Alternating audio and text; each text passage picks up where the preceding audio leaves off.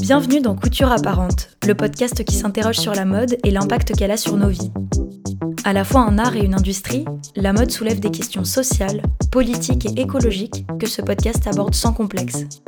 La mode et le féminisme sont-ils compatibles? Comment créer des bijoux durables? Quel est le coût d'une fabrication éthique? Est-ce que la mode discrimine les minorités? Qui sont celles et ceux qui s'engagent pour une industrie plus responsable en France Au fil des épisodes, je vais à la rencontre de marques, activistes et journalistes qui me livrent leurs réflexions sur ces questionnements modernes. Couture apparente tente d'esquisser les contours d'une mode tournée vers le futur, une mode qui incarne une vision inclusive, engagée et responsable. Je suis Claire Roussel et aujourd'hui je reçois Léa Germano, Regina Dagman et Carmen Pombard pour l'épisode 17 Location, troc, comment s'habiller circulaire? Je ne sais pas si vous voyez ce que je veux dire quand je vous parle de circularité, notamment dans la mode. Une économie circulaire, c'est une économie où les produits sont conçus pour être réutilisés, idéalement à l'infini, dans une boucle qui permet de limiter au maximum l'exploitation et donc l'épuisement des ressources. Dans la mode, ça peut se traduire par de l'upcycling, du recyclage, la seconde main, la location. Bon, malheureusement, il n'existe rien de parfaitement circulaire à grande échelle. Et cette notion est souvent instrumentalisée pour faire du greenwashing. Par exemple, quand on encourage les gens à consommer beaucoup de neuf, ne vous inquiétez pas, on va recycler ça facilement. Sauf qu'un pourcentage très faible de vêtements est vraiment recyclé. Bref, la circularité n'est pas une solution ultime, car elle peut être instrumentalisée pour maintenir un système nocif mais quand le concept est vraiment appliqué, ça peut donner des projets joyeux et engagés. Cet épisode est dédié à toutes les personnes qui aiment le vêtement, qui veulent arrêter d'acheter du neuf, voire d'acheter tout court, mais qui ne savent pas par où commencer, et à toutes les entreprises qui sont prêtes à remettre leurs pratiques en question. Les invités d'aujourd'hui prônent l'importance sociale du style vestimentaire et du plaisir lié aux vêtements, tout en cherchant des alternatives qui font du bien aux gens et à la planète. Bien sûr, il ne s'agit pas de consommer comme des dingues dès qu'un projet est décrété écolo, comme on a vu des gens le faire avec Vinted en achetant une dizaine de fringues par mois sous prétexte que c'est de la seconde main. Mais je pense que les idées malignes de mes invités vous montreront qu'on peut encore s'amuser avec la mode tout en proposant de changer le système. Pour en parler, j'ai le plaisir de vous présenter Léa Germano. Léa est la fondatrice de Studio Paillette, une entreprise de location de vêtements très stylée. Grâce à un business model spécifique, Studio Paillette encourage une location raisonnée tout en proposant des prix très accessibles et s'engage donc sur le plan écologique et social. Je laisse Léa vous raconter les détails. Alors Studio Paillette, à la base, ça a été créé pour être une plateforme euh, de mode qui donne accès à plein de marques, à plein de produits euh, complètement exceptionnels que tu n'as pas l'habitude de consommer quand j'ai créé ça, j'ai eu envie qu'on n'ait pas à se poser la question de si on achetait pour revendre, pour posséder, si on était en train de louer, d'emprunter, etc. J'ai vraiment eu envie de créer un site où voilà, tu commandes, tu portes autant que tu veux et tu rends à la fin, sans te poser de questions. Euh, c'est donc une plateforme de location de mode. C'est au mois. Tu payes vraiment très peu cher parce que tu vas payer 10% du prix boutique par mois pour n'importe quel produit ou peut-être même moins parfois quand les marques sont un peu chères. Donc vraiment, c'est le but c'était de rendre la mode très très accessible. J'arrive à proposer ce genre de prix parce que je travaille directement avec les marques. En fait, on, va on a émergé comme une plateforme de communication pour les marques. On les aide à recréer de la valeur. En fait, on recrée de la valeur sur des produits de collection passée qui n'en ont plus. Pas parce que c'est pas des beaux produits, mais parce que simplement ça a été labellisé euh, collection euh, N-1, N-2. En tout cas, c'est plus dans les magasins et euh, ça a moins de valeur que les produits en cours. Nous, on va faire une sélection, une vraie curation euh, des plus belles pièces, des pièces qu'on va trouver cool pour la location. Donc c'est vraiment, en général, pas ce qui s'est bien vendu. Ça va être des pièces très images que les marques créent pour euh, attirer l'attention, pour vraiment ancrer leur identité. Et nous, on va faire une sélection de ces pièces et on va leur donner une nouvelle vie en les contextualisant autrement, c'est-à-dire qu'on refait des looks en multimarques, donc en mélangeant plein de marques ensemble, euh, voilà, en donnant euh, une coolness, un œil neuf, euh, un, contexte rigolo, un shoot, on va apprendre des modèles pas du tout pro auxquels les gens peuvent s'identifier, voilà, et recréer de l'image avec. Donc l'image qu'on crée, elle est hyper léchée, hyper colorée, hyper fun, l'image est travaillée, ce qui va permettre de sortir de cette dynamique de, de fin de collection, de déstockage, de solde qui dévalorise complètement la marque. En fait, les marques qu'on a qui sont luxe, premium, entrée de luxe, enfin toutes celles qui sont les plus chères, entre guillemets, la plupart des gens n'y ont pas accès. Et les marques de luxe ne sont pas fans non plus de, donner trop accès à leurs produits. Mais en fait, dans un contexte où le produit est vraiment mis en valeur, où elles vont finalement toucher une clientèle beaucoup plus jeune, mais qui peut être très mode, qui a un pouvoir d'achat qui est en construction, donc créer une relation assez tôt avec la marque, c'est intéressant. Tout ça pour dire que les, marques de luxe auraient grand intérêt en fait à créer des, des ponts d'accès pour les plus jeunes, pour ceux qui n'ont pas forcément les moyens, et que ça ne dévaloriserait pas l'image générale de leur marque, au contraire. Ça l'ancrerait dans le réel, rendrait ces produits comme des vrais produits qu'on porte en fait, qu'on porte, qu'on vit. Euh, parce que souvent le luxe et l'entrée de luxe, ce qui va être euh, démocratisé, ce que les gens vont porter, c'est les produits à logo, euh, c'est les licences, lunettes, marauds, etc. Et c'est dommage parce qu'il y a des produits vêtements par exemple qui sont incroyables et personne n'y aura jamais accès. Parce que voilà, le prix fait que. Alors moi, c'est vraiment parti d'une volonté super militante euh, de créer cet accès à la mode euh, pour plusieurs raisons. Donc à l'origine, moi j'étais styliste dans le luxe, donc j'avais vraiment conscience de tous les invendus des collections passées. Voilà, c'est ce dont je parlais en fait, c'est qu'il y a des très très beaux produits bien conçus. Donc d'un côté, j'ai eu envie de créer de la valeur sur cet énorme gisement de ressources que sont les produits finis, neufs, non exploités. Et de l'autre côté, j'ai eu envie de créer un nouveau moyen de consommer la mode. Et en fait, ça remplace l'acte d'achat. L'acte d'achat des produits qui vont être éphémères, qui vont être fun, qui vont être des produits euh, très décalés. Et on a calculé par exemple notre impact à fin 2026. On remplace euh, plus de 800 000 achats de produits unitaires. En eau, on parle de 4 milliards de litres d'eau économisés à fin 2026. Et en gaz à effet de serre, on parle de 22 000 tonnes d'équivalent CO2 économisés à fin 2026. Tout ça pour dire que l'impact est monstrueux. En fait, l'impact d'un côté, dans le fait d'utiliser un gisement de ressources existant et d'en faire quelque chose d'incroyable avec et qui va avoir de la valeur pour les marques et pour nous, c'est la première chose. Et la deuxième, ça va être de créer un nouveau moyen de consommer qui remplace beaucoup d'actes d'achat, qui va donc économiser énormément de ressources, in fine. En fait, Studio Payette, euh, c'est vraiment parti d'une volonté de rentrer dans, euh, dans la, manière de consommer du quotidien. Et ce n'est pas juste une solution pour trouver euh, une robe de soirée, une robe de mariage, etc. Donc on n'est pas dans du ponctuel qui va durer un jour, deux jours, un week-end. On est sur de la longue durée, s'ancrer dans une vraie saison, dans un vestiaire pendant un petit moment. Donc un mois, deux mois, trois mois. On a réussi à faire ça avec nos prix très abordables, au mois. Donc ce qui fait que les gens peuvent commander la pièce, la porter, prendre le temps de, jouer avec, de, de l'incarner et ensuite de la rendre dès qu'ils en ont plus envie. Et en fait, la différence avec les grosses plateformes comme Render Runway qui ont des box où on pousse les gens en fait à consommer 3-4 pièces par mois parce que c'est ce qu'il y a dans leur box. Nous, on a vraiment voulu se calquer sur un coup de cœur shopping qui est très aléatoire et qui se calque sur la vraie vie des gens en fait. En ce moment, j'ai plein de réunions, envie de m'habiller, je sors beaucoup. Deux mois après, pas du tout en fait, je m'enferme donc euh, j'ai envie de rien. Donc on va déjà pas pousser les gens à consommer en nombre de produits. Et au-delà de ça, on a aussi créé un business model où il y a beaucoup moins de transport et de nettoyage que ceux en box euh, qui te proposent de, changer euh, très souvent. Donc en fait, on peut décrier certains modèles de par le nombre de transports et aussi la distance où on les envoie. Render Runway, ça, circule quand même dans tous les États-Unis, donc c'est une très grosse machine. Et les produits sont nettoyés à chaque retour. Donc en fait, l'impact euh, est pas très bon. Nous, on a calculé que l'impact va être vraiment similaire à un acte d'achat, c'est-à-dire en fait des produits que tu achètes, des produits fun un peu décalés, éphémères par leur identité de style, euh, déjà en fait tu vas les porter quelques mois.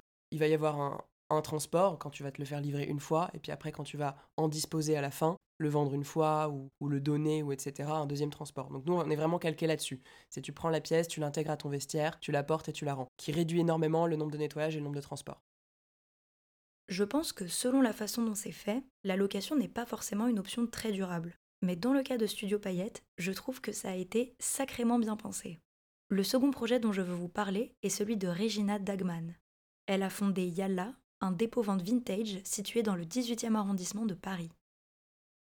Alors Yala, c'est un dépôt-vente qui a ouvert il y a un an et demi, que j'ai ouvert il y a un an et demi. En anglais, c'est ce qu'on appelle un, endroit de curated vintage. Ça veut dire que ce sont des pièces qui ont été sélectionnées une par une par mes soins, par nos soins avec euh, mon équipe. Il s'agit d'un dépôt-vente, donc les gens, le sourcing, ce sont les gens qui viennent nous déposer des produits, parmi lesquels on va faire notre sélection. L'avantage du dépôt-vente, euh, si on compare ça à une friperie, donc j'aime bien moi dissocier les deux mots, l'avantage du dépôt-vente, c'est qu'on a accès du coup à des pièces de qualité.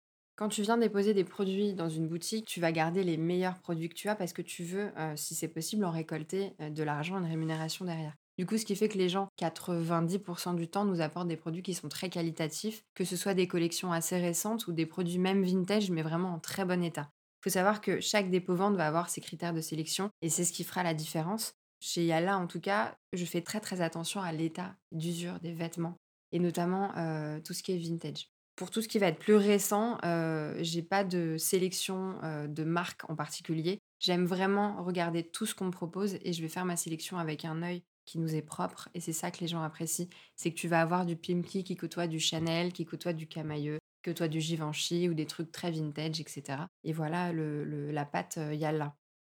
À mon sens, c'est un cercle vertueux dans le sens où euh, tu déposes, tu revends, tu rachètes si tu as envie. Chacun a son orga. En tout cas, chez Yalla, tu n'as pas de limite de temps. Par exemple, si tu vends des produits, tu peux racheter dans les six mois, dans les un an. La cagnotte jamais ne s'annulera.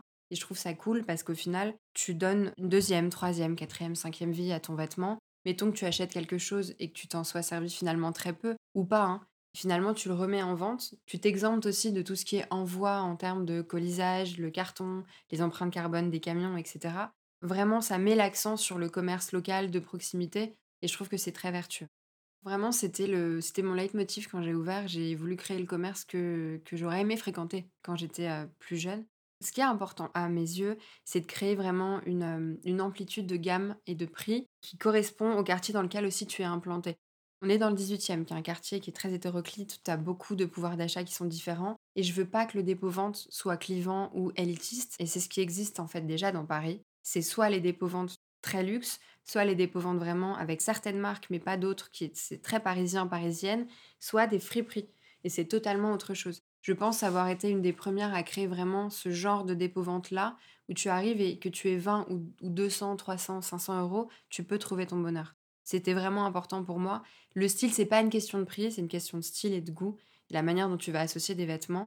Et l'avantage aussi euh, que je pense que j'ai, c'est que j'ai fait une, proposition de gamme par couleur, ce qui fait que tu vas vraiment te t'attarder à regarder un peu tout et t'attarder surtout sur des marques qu'habituellement tu n'aurais pas remarquées. Ah, mais c'est très sympa, mais attends, c'est dingue, c'est du Pimki, mais j'adore, tu vois Alors que c'est pas forcément des gens qui auraient fréquenté Pimki. Ça se veut très inclusif. Et oui, d'ailleurs, la sélection est unisexe. Après, c'est vrai que on est le sourcing, donc c'est du dépôt.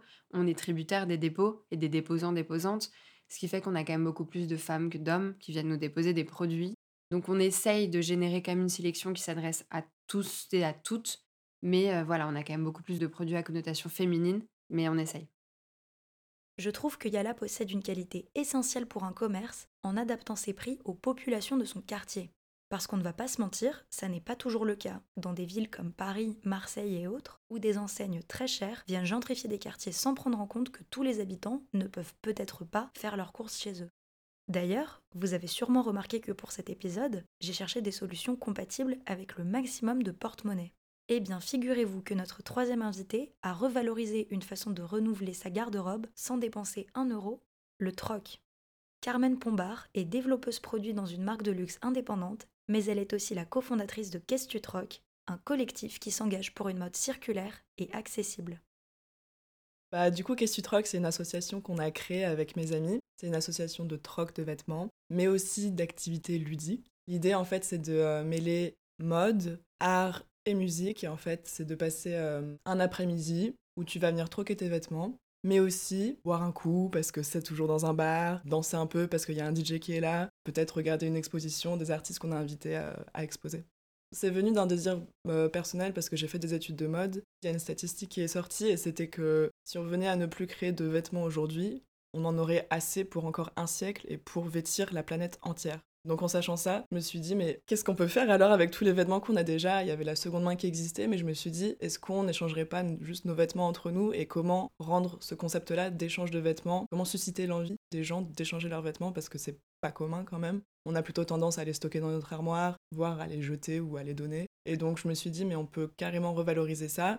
Et pour euh, attirer un peu l'attention des gens, je me suis dit, on va mettre un petit coup de musique dedans, on va mettre un petit coup d'art dedans, et hop, euh, on fait un événement, le temps d'une après-midi, toujours dans un bar ou toujours dans un lieu où en tout cas on propose des boissons, il y a des places pour s'asseoir, ou c'est plutôt un lieu pour euh, se délasser en fait. C'est pas consommer pour consommer, c'est je viens, je donne une petite partie de moi-même et en échange je récupère une petite partie de moi-même et en plus je m'amuse. Quand on vient à Question on ramène un sac, c'est maximum 10 articles, même si souvent on nous en rapporte beaucoup plus. On a un peu créé notre univers avec Qu'est-ce On a créé des jeux de mots, du coup, quand on arrive à l'entrée, on arrive avec son sac, avec 10 articles maximum. On donne notre monnaie locale qu'on a nommée la Qu'est-ce. Donc, par exemple, on a séparé les articles euh, sur une échelle d'une valeur qui va jusqu'à 4. Donc, un article qui a une valeur, ça va être un article basique comme un t-shirt blanc, tout ce qui est euh, de plus basique. Ce qui va valoir 2, c'est peut-être des pantalons, des articles un peu plus lourds. Et ce qui va valoir 3, c'est euh, une pièce peut-être vintage, une pièce génial. Et après, on a gardé évidemment la valeur 4. La valeur 4, c'est un truc, waouh, genre c'est incroyable. Ça vaut 4 et ça, il y a que très, pièces, très peu de pièces qui vont jusqu'à 4. C'est des pièces quand même qui, se, qui sortent du lot, quoi.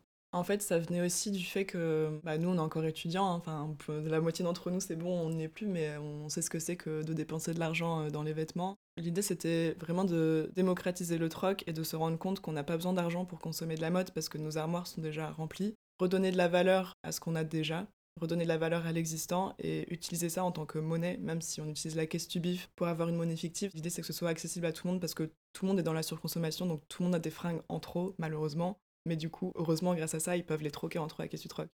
Qui nous tient à cœur aussi, c'est un peu de réinventer la manière de consommer avec le troc. Au lieu de pouvoir se servir de manière illimitée dans un magasin, là, t'es vraiment obligé de donner un peu une partie de toi quand même pour pouvoir consommer. Et donc, ça nous conscientise aussi à. C'est pas parce que tu ramènes un sac de 10 t-shirts qui valent 1 euro que tu vas pouvoir te servir sur le portant ou quelque chose vaut 4. Non, on, rétablit quand même la valeur. Et je trouve ça intéressant aussi, et les gens, ils adorent le concept.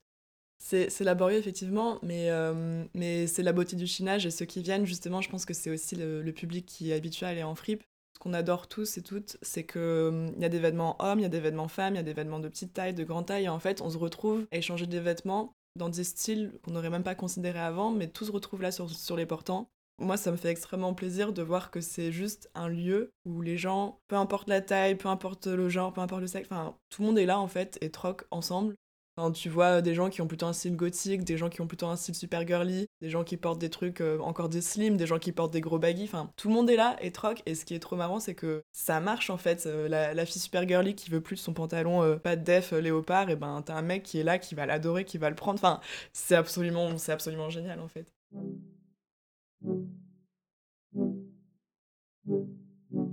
Je suis tellement contente de vous parler de ces initiatives qui ne font pas de concessions sur le style et sur l'engagement.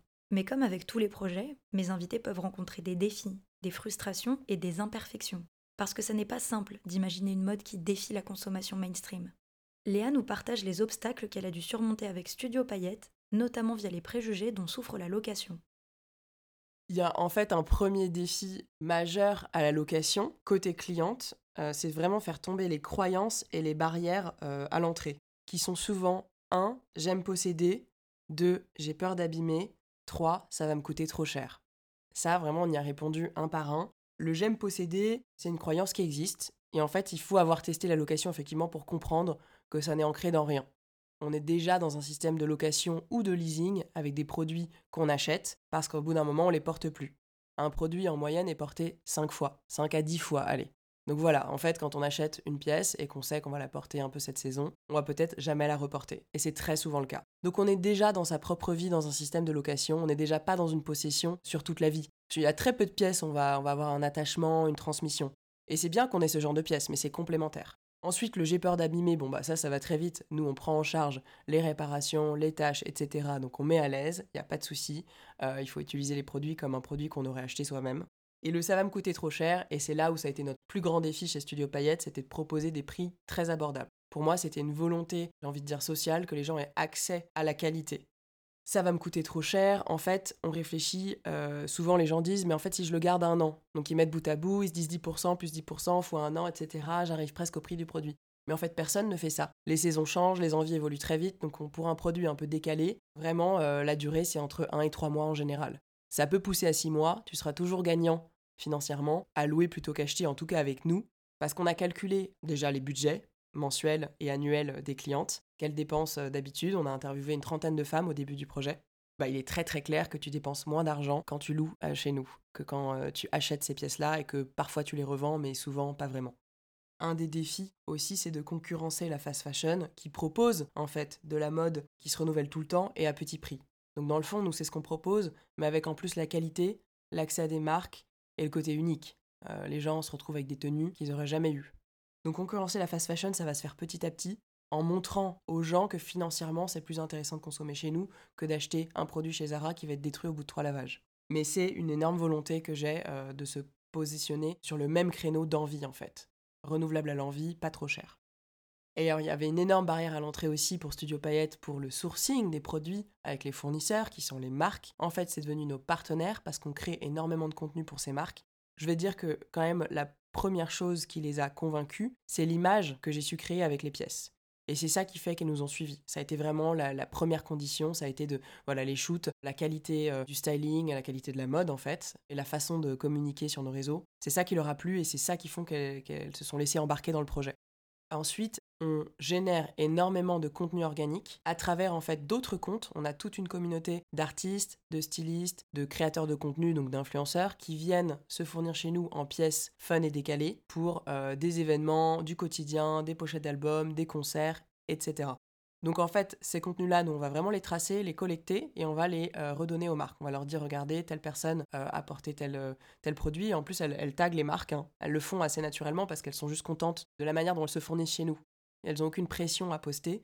Donc en fait, quand on va, on va, atteindre les marques, on va leur dire euh, notre reach est énorme, mais alors pas notre reach aujourd'hui Studio Payette avec notre compte Instagram qui est en construction, qui est au début, mais le reach en fait des vidéos et des photos, etc., qui sont postées par d'autres comptes qui ont 100 euh, 000 vues, euh, des millions de vues pour certains.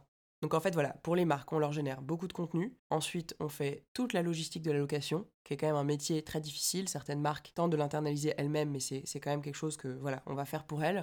On va vraiment euh, les aider à faire de l'acquisition client et à recruter une cible tout à fait différente de leur cible habituelle. Donc une cible plus jeune, férue de modes de consommation différents, la Gen Z. C'est important ce que tu dis, répondre à une problématique, c'est ça qui fait qu'une startup existe, etc. Mais en fait, les, parfois, les, certaines plateformes de location qui, sont, qui existent répondent qu'à une ou deux problématiques, qui vont être, euh, ben, les gens parfois ont besoin juste de louer pour, un mariage, ou euh, nous, en fait, on a essayé de créer quelque chose qui connecte et qui répond à tellement de besoins différents que en fait le projet c'est un changement systémique, c'est profond. Mais ça met énormément de temps à construire. Donc ce que, ce que je dévoile là, ce que je raconte dans le détail, ça s'est construit petit à petit en répondant à plein de questions. Et on essaye aujourd'hui de faire monter tout ça en même temps pour que le projet ait du sens de tous les côtés. Côté client, côté marque, côté société, euh, environnementale, etc. Pour Regina et Yala, les défis sont typiques pour un commerce. Je te dirais que le défi principal, c'est de rentrer dans mes frais le risque quand tu as une boutique physique, c'est que ça engrange des frais qui sont quand même considérables à ce jour et en même temps je viens d'ouvrir donc c'est normal, je ne me paye pas et je n'ai pas prévu de le faire pour l'instant. On prend nous 50% de commission sur les ventes mais il faut savoir que sur ces 50%, je n'en récupère à peu près que 30%, ce qui équivaut à des sites de revente comme Vestiaire Collectif par exemple. Le risque, effectivement, le défi principal, c'est de rentrer dans ces frais. Par rapport au sourcing, c'est vrai qu'on a quand même du fait de la réputation qu'on a générée et qu'on a construite, j'ai quand même beaucoup de gens qui viennent déposer. Après, c'est vrai que par exemple, sur quatre dépôts, tu peux en avoir trois qui sont un peu pourris, a un qui est très chouette. Donc, on a vraiment une, euh, irrégularité de réassort, mais globalement, ça reste assez constant. Il faut savoir que tu as la partie dépôt et moi, je chine également des pièces à hauteur de 20% de ce qui est dans la boutique. Donc, on a toujours un stock d'avance si jamais il y a moins de réassort ou que c'est moins qualitatif j'ai toujours de quoi mettre euh, en rayon. Ça, c'est indéniable. Ce sera toujours fourni. Parce qu'on ne perd pas le nord, ou plutôt la circularité, j'ai demandé à Regina comment elle gérait les éventuels vêtements qui n'étaient pas vendus après un dépôt. Alors les personnes viennent les récupérer au terme du dépôt. S'ils les veulent plus, ce qui arrive euh, trois fois sur quatre à peu près, moi je les donne à des associations du quartier, comme Vestiaire Saint-Bernard, Le Poulpe ou Maison Verte. J'essaye d'éviter les gros circuits genre Emmaüs ou Secours Populaire parce que je sais où ça termine et ça me plaît pas trop. Après les défis, euh, l'éducation, c'est vraiment rendre attractif, attractive la seconde main au plus grand nombre. C'est faire comprendre aussi que ce n'est pas une friperie, parce que les modèles économiques sont très différents. Il y a beaucoup, beaucoup de pédagogie à apporter au quotidien. On entend souvent Ah, c'est cher pour une friperie. Ce n'est pas une friperie. Voilà pourquoi c'est cher. Et encore, c'est pas très cher. Ce sont, en fait, c'est des soldes toute l'année, en vérité. Euh, mais c'est important, tu sais, de vraiment euh, prendre le temps d'expliquer ce que c'est, pourquoi on price comme ça, sachant qu'en plus, nous, on price de manière très juste. Ça veut dire que même si tu me ramènes une marque euh, un peu cotée, je vais la pricer de manière très douce parce que c'est peut-être que du polyester. Ça sert à rien d'overpricer, c'est pas intéressant et ça rend pas ça attractif. Donc voilà le défi, c'est vraiment d'éduquer, on va dire, la population qui ne connaît pas la seconde main parce que la plupart des gens, quand ils viennent au shop, ont déjà été un peu familiarisés avec ce milieu-là, c'est d'expliquer ce que c'est et de rendre ça attractif pour que les personnes aient envie de continuer à venir au shop. L'autre défi auquel je pensais, ça concerne plus les commerces d'une manière générale par rapport au online ou aux grandes sociétés, aux grandes marques qui font, elles, typiquement du greenwashing. C'est vraiment d'inciter les gens à venir consommer local. Et ça, c'est un truc très difficile on essaye, nous, vraiment de développer la, notoriété du shop sur les réseaux, la visibilité via notre réseau d'ailleurs aussi. mais c'est vraiment d'attirer les gens sur place. C'est qu'ils aient la démarche de venir choper dans les petites boutiques comme ça, où au final tu feras des meilleures affaires que si tu achetais euh, dans les boutiques de fast fashion ou autre, quoi. Ou même dans les boutiques en achetant du neuf. Du côté de Carmen, Qu'est-ce troques rencontre des défis très variés. Mais franchement, vu sa créativité, je pense qu'ils vont se régler assez rapidement. Je vous laisse jauger. Je pense que le plus grand défi, c'est la valeur du vêtement. Qu'est-ce qui fait que, parce que par exemple, nous, on est à l'entrée, on donne, on attribue une valeur aux vêtements que les gens ramènent. Mais pourquoi est-ce que ça, ça vaut 1 Pourquoi est-ce que ça, ça vaut 2 Souvent, les gens euh, sont d'accord, mais quelquefois, ça arrive que, par exemple, un mec qui va ramener, c'est arrivé, un mec qui ramène un polo Fred Perry, on va lui dire, bon, bah, c'est 1, et il va nous dire, bah, moi, je pense que c'est 3. Et du coup, là, il y a une conversation qui s'entame, et c'est intéressant aussi parce que on n'est pas habitué à ça dans un magasin. Dans un magasin, jamais tu vas être pas d'accord avec le vendeur et lui dire, bah, non, moi, je pense que ça vaut 10 euros, en fait. Non, non, Là, c'est trop sympa, du coup, ça ouvre le débat. Et bah, souvent, on fait un compromis. Enfin, si, si le mec, il aime bien son t-shirt, bah, ok, on s'adapte aussi, tu vois. Mais oui, la valeur, je pense que c'est le plus grand défi parce que est-ce que on juge un vêtement selon la tendance?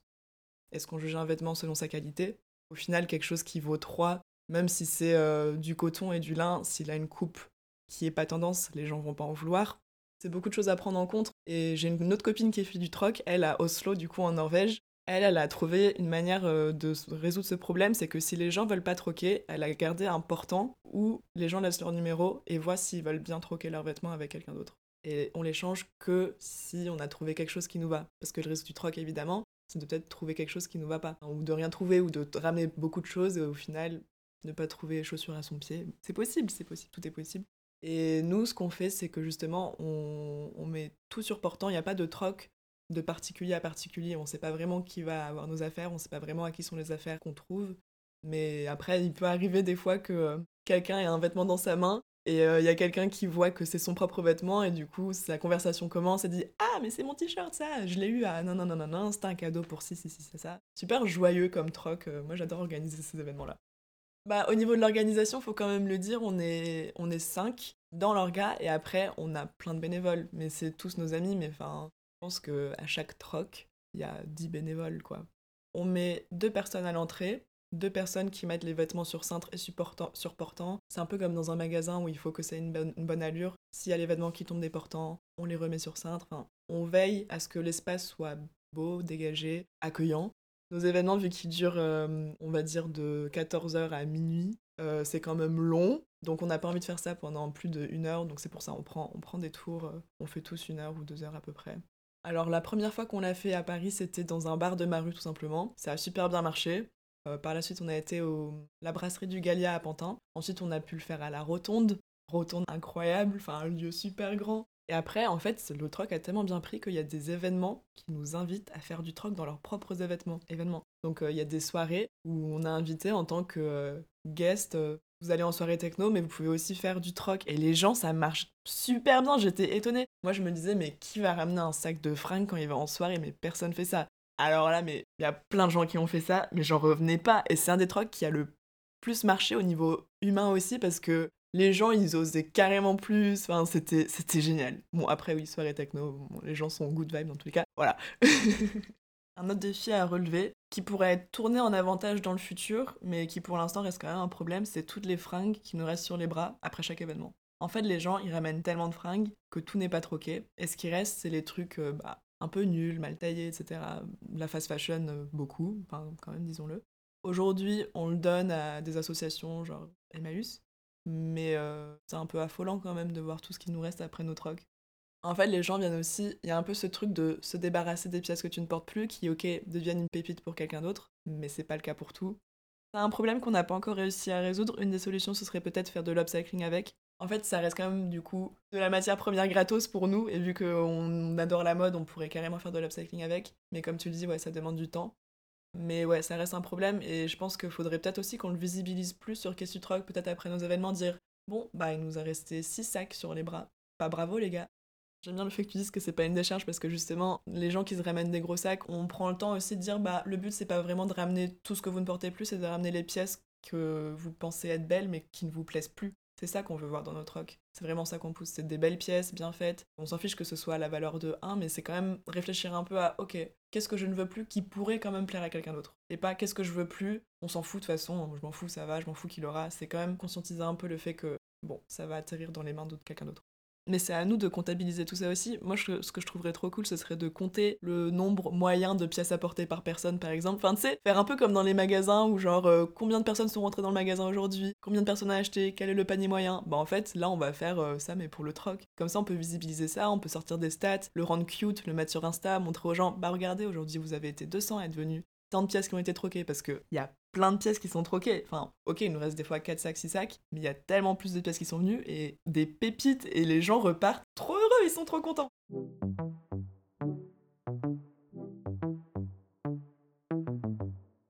Malgré ces défis, je trouve que mes invités se débrouillent très bien pour développer leurs projets.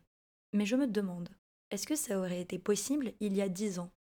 Bien sûr, Studio Paillette, Yala et Qu'est-ce tu proposent des vêtements de dingue et c'est un point essentiel. Mais ces idées atypiques et engagées auraient-elles été accueillies avec autant d'enthousiasme à une époque où on avait beaucoup moins conscience des enjeux sociaux et écologiques derrière la mode?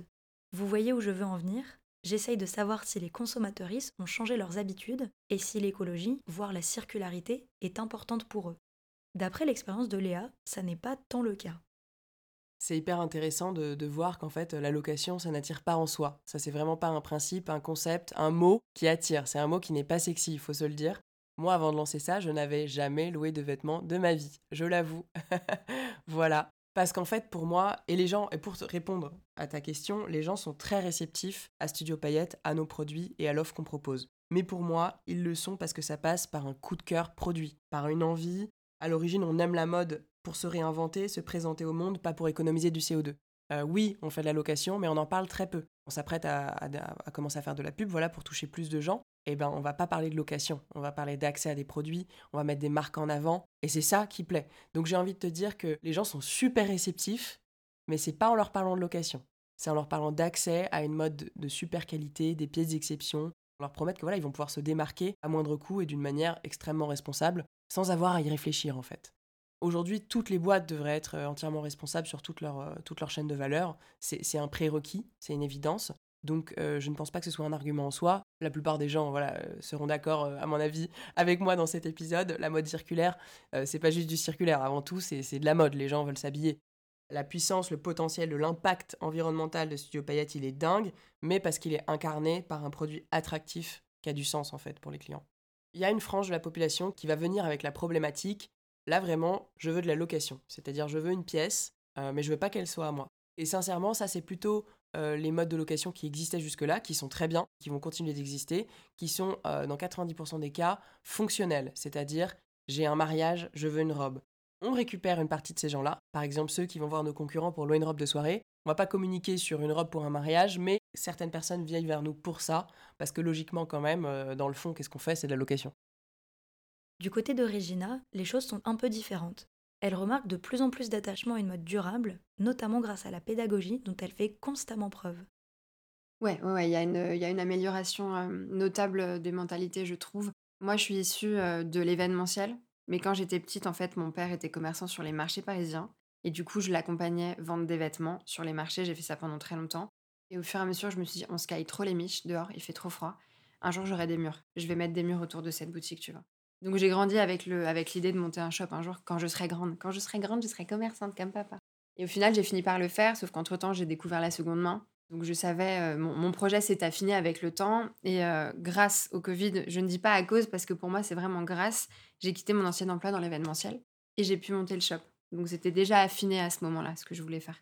Vraiment, je suis la plus heureuse. C'est très dur, mais je suis très heureuse d'avoir fait ça. Et oui, les mentalités, elles ont évolué clairement. Ça prend le temps. C'est vraiment un travail de fond, je pense. Mais clairement, les gens, en tout cas, qui viennent consommer régulièrement à la boutique, sont des gens qui ont envie de continuer à consommer comme ça et qui ramènent des potes, qui ramènent leur famille. C'est vraiment des gens qui ont envie de distiller, tu vois, ce mode de consommation et, euh, je pense que ça va, ça va aller en s'améliorant. Ne serait-ce que, comme tu l'as dit juste avant, parce que c'est la crise et que le pouvoir d'achat a considérablement baissé. Moi, je le ressens de plein fouet en tant que commerçante. Donc c'est clairement un, mode de consommation qui va aller, je pense, en, grandissant. Et c'est pour le mieux. Quand j'ai ouvert au début, et encore souvent, des consoeurs, des confrères, enfin surtout des consoeurs, me contactent pour avoir des conseils pour euh, ouvrir ou pour développer leur business. Et je leur ai dit avec grande joie, en fait, si on peut s'entraider, faisons-le.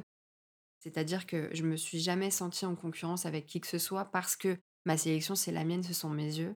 Et c'est moi, en fait, la représentation de cette boutique. Donc, si les gens vont venir chez Yalla, c'est parce qu'ils aiment cette sélection-là. Et s'ils iront dans un autre dépôt vente, pour les mêmes raisons.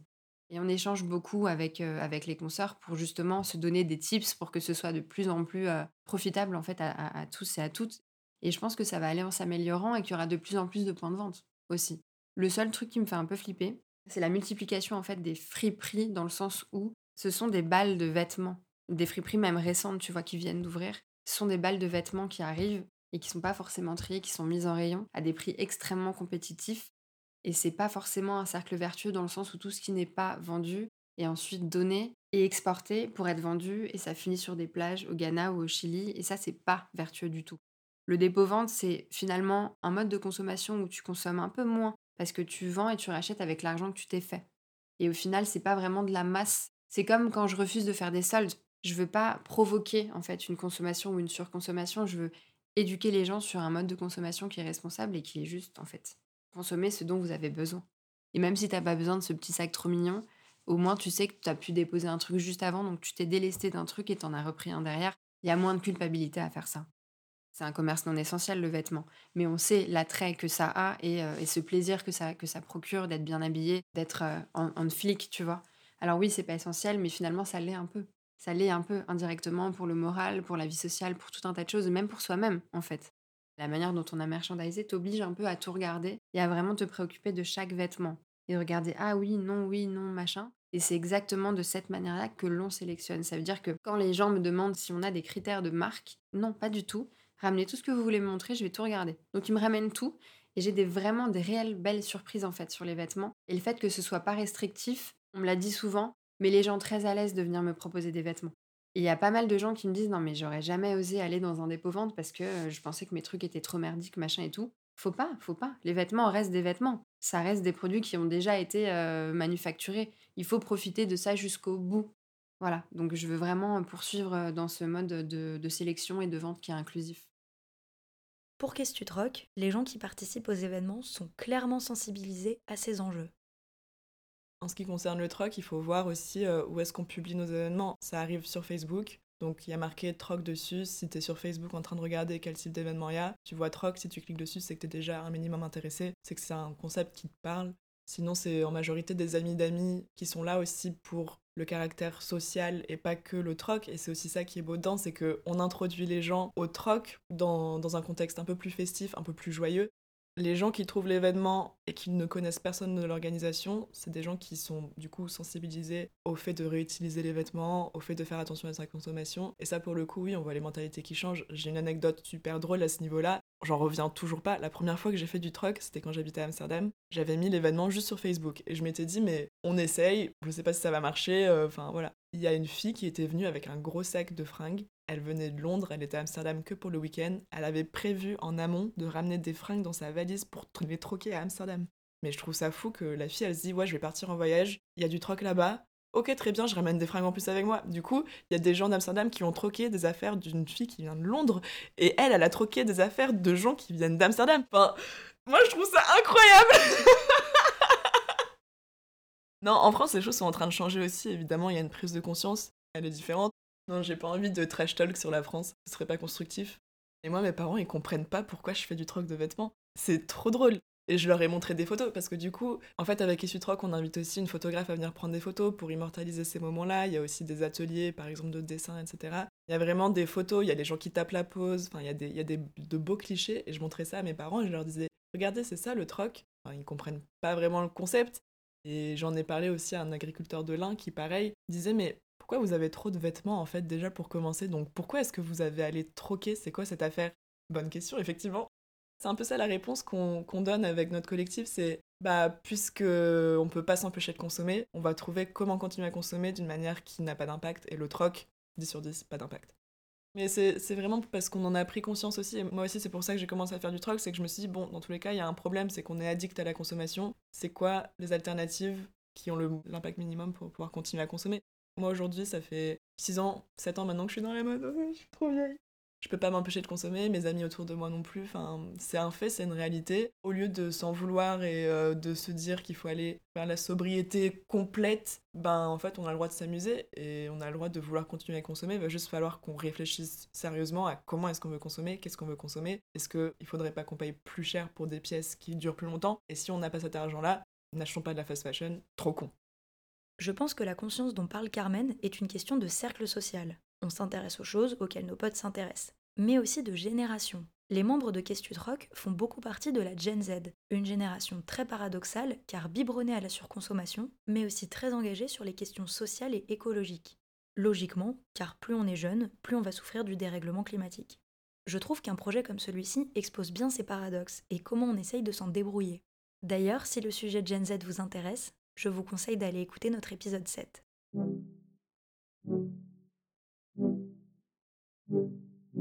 On a parlé des projets de mes invités, de leurs engagements, des défis qui les accompagnaient et de la réception par les consommatrices. Mais il nous reste un point incontournable. Comment la mode, en tant qu'industrie, réagit-elle à leurs projets et à la circularité en général? Je pense notamment à la Fédération de la mode circulaire, une initiative qui réunit toutes sortes d'acteurs, des petites marques upcyclées au site vintage, mais aussi des grands groupes de luxe. Je pense aussi à toutes les marques qui annoncent des collections recyclées, qui ouvrent des plateformes de seconde main et aux créateuristes qui s'engagent à fond. Mais quand on parle de ceux qui ont le pouvoir dans l'industrie, est-ce que l'engagement est réel ou est-ce qu'on part sur du greenwashing pour garder ses clients? Léa répond. Pour moi, il y a énormément de place pour que ces nouveaux concepts émergent parce que le consommateur, il est friand de ça, il, n'attend que ça. Mais il faut vraiment qu'il soit stimulé euh, du point de vue produit. Et ça a commencé par des envies fonctionnelles, comme on disait, maternité, etc. Maintenant, ça devient évident que dans le quotidien, on est bloqué. On a besoin de solutions comme la mienne, et il y en a d'autres, pour pouvoir euh, porter des très belles pièces, et ne pas être dans la frustration, et ne pas être dans la culpabilité de s'amuser avec la mode. Je pense que les autres invités euh, diront la même chose. Quand les gens s'amusent, euh, c'est bon. Donc derrière, il faut leur donner un terreau, une base sensible sur tous les points, toute la chaîne de valeur, comme je disais. Du côté de l'industrie, du côté des, sociétés, de ceux qui font de l'argent, du luxe, hein, voilà. Il faut quand même le dire, c'est pas les premiers à avoir envie à s'axer sur ces modèles. Il y a une partie euh, des sujets où leur main est un peu forcée. Par exemple, voilà, la loi AGEC de l'année dernière qui, euh, heureusement, interdit enfin la destruction des stocks, pousse énormément de sociétés qui produisent des produits de luxe ou d'entrée de luxe, en tout cas des produits haut de gamme, à trouver une autre solution que la destruction pour ne pas dévaluer leurs produits. Donc voilà, nous, on va créer un système qui est, complémentaire à leurs autres solutions. Hein. on n'est pas en train de prétendre qu'on va tout faire. Euh, mais justement, toutes ces petites boîtes qui émergent et toutes ces solutions, main dans la main, vont tisser un système où euh, ces produits peuvent exister et valoriser la marque. Ce qui est quand même le, problème à l'origine, c'est qu'est-ce qu'on fait euh, de ces produits-là. L'industrie, en fait, évolue parce qu'elle n'a pas le choix. Sur le concept des invendus, elle trouve d'autres solutions pour ses invendus, elle essaie de produire moins. beaucoup de marques se tournent vers la précommande énormément de nouvelles marques aussi se construisent de zéro et donc ont la possibilité de construire euh, tout un écosystème de, fournisseurs et d'usines euh, qui sont entièrement responsables. Mais pour les anciennes, euh, c'est une transition, donc c'est beaucoup plus dur, c'est vrai, mais ça se fait. Donc d'un côté, les lois laissent pas trop le choix aux marques, il faut trouver des solutions. Et de l'autre côté, les marques commencent à comprendre aussi que si elles le font pas, elles vont devoir le faire d'une manière qui leur ressemble pas. Donc j'espère que là, dans un avenir proche, les marques, et je vise surtout les marques de luxe, vont s'emparer de ces sujets et s'amuser avec. Parce que jusque-là, elles l'ont fait à un stade où elles n'avaient plus le choix. Par exemple, proposer leur propre plateforme de seconde main, de refashion, de vintage, etc. Beaucoup de marques le font maintenant en direct, mais elles ont rechigné à ça pendant très longtemps. C'est dommage que les marques attendent les scandales pour être obligées de se retourner et d'avoir un discours cohérent et derrière devoir appliquer des vraies mesures. Et en fait, là où je trouve ça le plus dommage, c'est que même dans leur logique capitaliste et économique, il y a énormément d'argent à se faire dans le produit de qualité et dans des systèmes de rentabilité qui sont liés au nombre d'usages et non pas au nombre d'achats unitaires. Et dans la seconde main, en fait, pour simplifier, les marques pourraient se faire beaucoup d'argent sur le produit, beaucoup plus qu'actuellement, en produisant beaucoup mieux et en travaillant avec des systèmes euh, élaborés de seconde main, de location, etc., d'accès à la mode en général. Et ça, le fait qu'elles n'en aient toujours pas conscience et qu'elles sont toujours, à l'heure actuelle, dans une démarche de on le fait parce qu'on doit le faire, et non pas on le fait parce qu'on sent qu'il y a une énorme opportunité économique, une opportunité de toucher des clients différents, etc.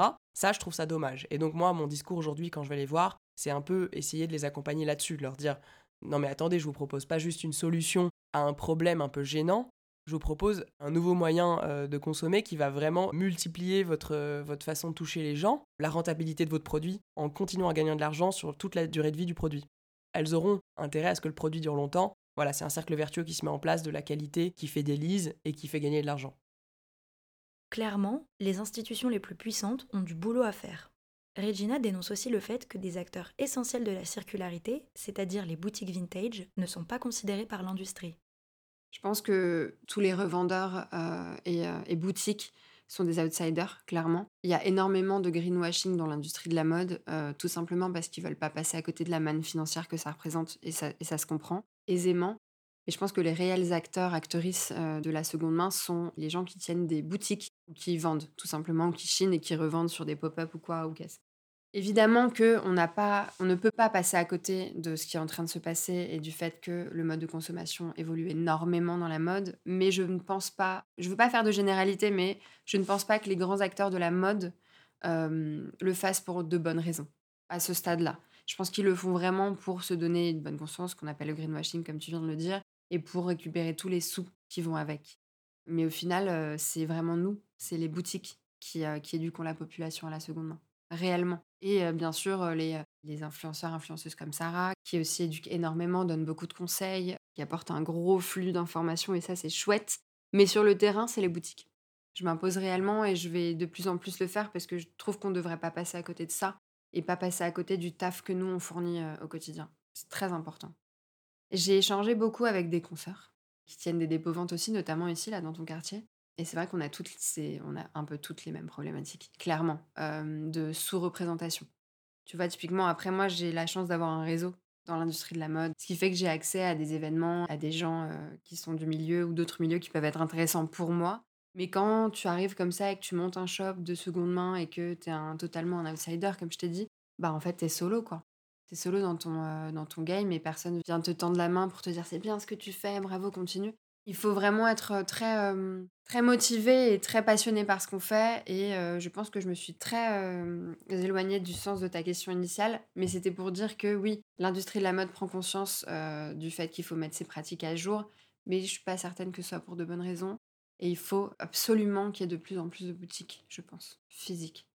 Les galeries, le printemps ou même le carrousel du Louvre, ça, c'est du greenwashing. Ils ont voulu proposer un corner seconde main pour se dire, OK, on est, on est à la page, nous aussi, on le fait, c'est cool. Après, ça reste cool parce qu'on a, on a de la visibilité dans les grands magasins. Mais pas assez, encore pas assez. Il y aura un moment où on deviendra incontournable. En tout cas, moi, j'y travaille. Ça viendra.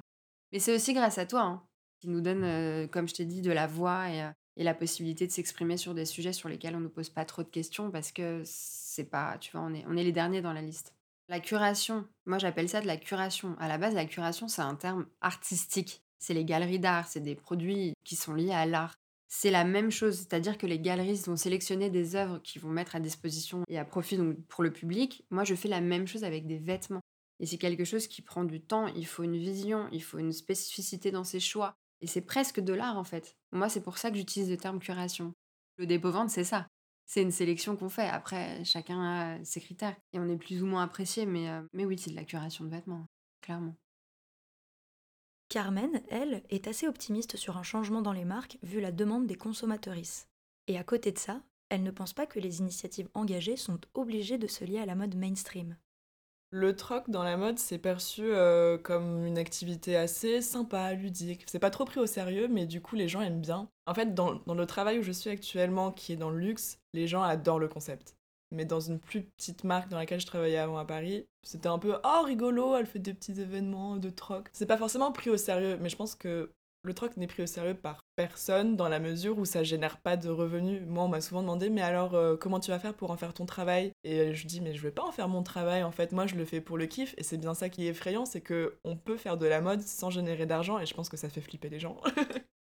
Après, ce qui est intéressant, c'est comment est perçu le troc dans la mode, mais aussi comment est-ce que c'est perçu en dehors de la mode, parce que les gens les plus intéressés par le troc, c'est en fait les... On a été contactés pour faire du troc dans des endroits un peu euh, plus grands à Paris. Je vais pas donner de nom, mais juste ça a suscité l'intérêt au niveau événementiel dans le terrain parisien. Les gens étaient super intéressés. Du coup, en fait, c'est peut-être en regardant en dehors de la mode qu'on pourra avoir notre place et pas forcément en regardant que l'intérieur de la mode. Euh, la circularité en général dans la mode, moi je peux parler du côté euh, textile, du côté euh, développement textile, du côté plutôt matière. Pour ce qui est du reste, je ne saurais pas. En fait, ce qui est trop intéressant, c'est que il y a beaucoup d'alternatives qui existent au niveau textile. Enfin, ça peut s'agir des dead stock, mais en fait, qu'on le veuille ou non, les choses sont en train de changer. Ça passera d'un côté ou d'un autre, que ce soit par le tissu. Enfin, aujourd'hui, si tu es une marque et que tu as besoin de faire des vêtements, tu as une alternative bio qui existe, tu as une alternative recyclée qui existe. Donc on peut choisir de fermer les yeux et de pas euh, de pas choisir ça, mais en tout cas si on veut, c'est possible. Après le bio, c'est pas la circularité. OK. Mais il n'empêche que soit ce sera une demande du consommateur qui, qui demandera à sa marque préférée bah vous n'êtes pas circulaire, c'est trop bizarre, ou vous faites pas des vêtements euh, qui durent, c'est trop bizarre. Soit ça passera par les fournisseurs qui eux aussi ont bien compris qu'il fallait changer et donc d'un côté ou de l'autre, consommateur ou fournisseur, les choses changent. Donc en tant que marque, je pense qu'aujourd'hui, je le vois, t'as pas trop le choix. Au bout d'un moment, va falloir s'y mettre. Même trop intéressant. Les réseaux de distribution aussi, je voyais que sur Zalendo. Aujourd'hui, tu peux, dans, le moteur de recherche, tu peux cocher des cases. Par exemple, ah, je veux un vêtement en matière recyclée à 30%. Ah, je veux un vêtement euh, bio. Tu as des critères de recherche basés sur des alternatives euh, écologiques. C'est génial. En tout cas, ça incite vraiment les marques à changer si le consommateur a des critères de sélection au niveau de, de la matière des vêtements. Bah, bim. Ça passera d'un moment ou un autre. D'ailleurs, si vous êtes artiste et que vous voulez participer à Qu'est-ce n'hésitez pas à les contacter sur Instagram. En fait, l'idée, c'est aussi de demander euh, à nos amis ou de faire un, peu un, appel à artistes sur, euh, sur notre page Insta et de demander euh, qui veut exposer quelque chose qui n'a pas forcément eu l'occasion d'exposer quoi que ce soit. Du coup, ça peut être de la peinture, de la photo. C'est vraiment juste aussi une plateforme pour montrer son travail, on a fêté nos un an d'existence de, de sur une péniche, on a organisé un concert et c'était génial. Enfin, les gens, c'était pour remercier aussi un peu la communauté de nous suivre depuis un an dans cette aventure de troc qui est complètement what the fuck. Enfin, c'est n'importe quoi de faire du troc alors que tout ce qu'on nous dit de faire, c'est consommer. On est super ouvert aux ateliers aussi euh, de toutes sortes. Ça peut être de l'upcycling, ça peut être de la sérigraphie, ça peut être du dessin, mais en vrai, on est ouvert à absolument tout. L'idée, c'est vraiment de prendre le temps de passer un après-midi ensemble. Euh, si t'as une idée, vas-y, on a fait un twister aussi, un twister pour niquer la fast fashion. Et en gros, à la place euh, des ronds du twister, on a peint les logos des marques. Donc on a peint H&M, on a peint Zara, on a peint Amazon. Et l'idée c'est que bah, au twister, quand tu tombes, tu perds. Bah là, au twister, quand tu tombes, t'écrases la fast fashion.